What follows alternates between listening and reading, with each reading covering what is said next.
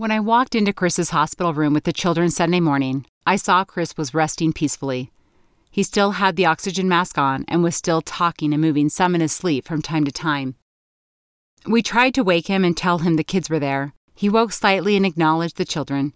Chris's oldest brother had flown in overnight, so he was sitting there with the other brother that had kept a vigilant watch night and day since he had arrived a week earlier. Our good friends came up. The plan was for them to take the kids home with them. Another childhood friend of Chris's showed up with his wife as well. Chris's sleep grew deeper as the day went on. There began to be less and less talking and moving in his sleep. The afternoon was enjoyable. We visited with all who was there. I rubbed Chris's feet and cut his toenails. Oh, come on. That can't surprise you. I was a little crazy even before I was a widow. As the afternoon pressed on, our friends needed to leave. We got the kids ready to go, then tried to wake Chris and tell him to say goodbye to the kids. Chris awoke, wide awake for the first time all day. He started talking and he said he wanted to say something, so to listen because he could only say it once. He still had the oxygen mask on. It was difficult to understand him as he was still struggling for air.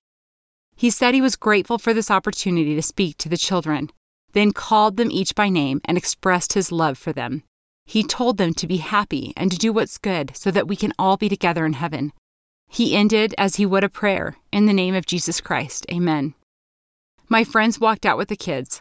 I walked into the hall with them and struggled to compose myself, watching my husband say goodbye to his children. I broke down in the hall for a minute and then went back to his room.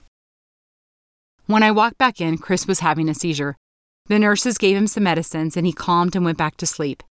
He didn't wake up again after that. Chris's mom and stepfather arrived about a half an hour later. His other sister got a flight and flew in around 7:30 p.m. Once she arrived, we had a family prayer. It was 8 p.m. I asked everyone to leave for a bit so I could have a moment with Chris. I felt at total peace. I was so happy that he was done suffering.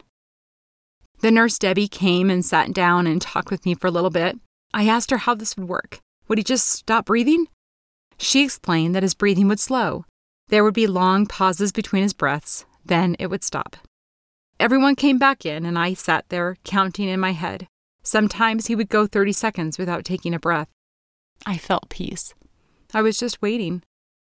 Three of Chris's five siblings were there. I decided to go home. I walked in my home at 10:15 p.m. My friend Sue was there. She had come over and put the kids to bed. The phone rang within 2 minutes of me getting home. Chris had died shortly after 10 p.m. His siblings said his last breath was a long exhale, and they knew that was it. They sat there a few minutes with him before calling the nurses in. It was January 16th.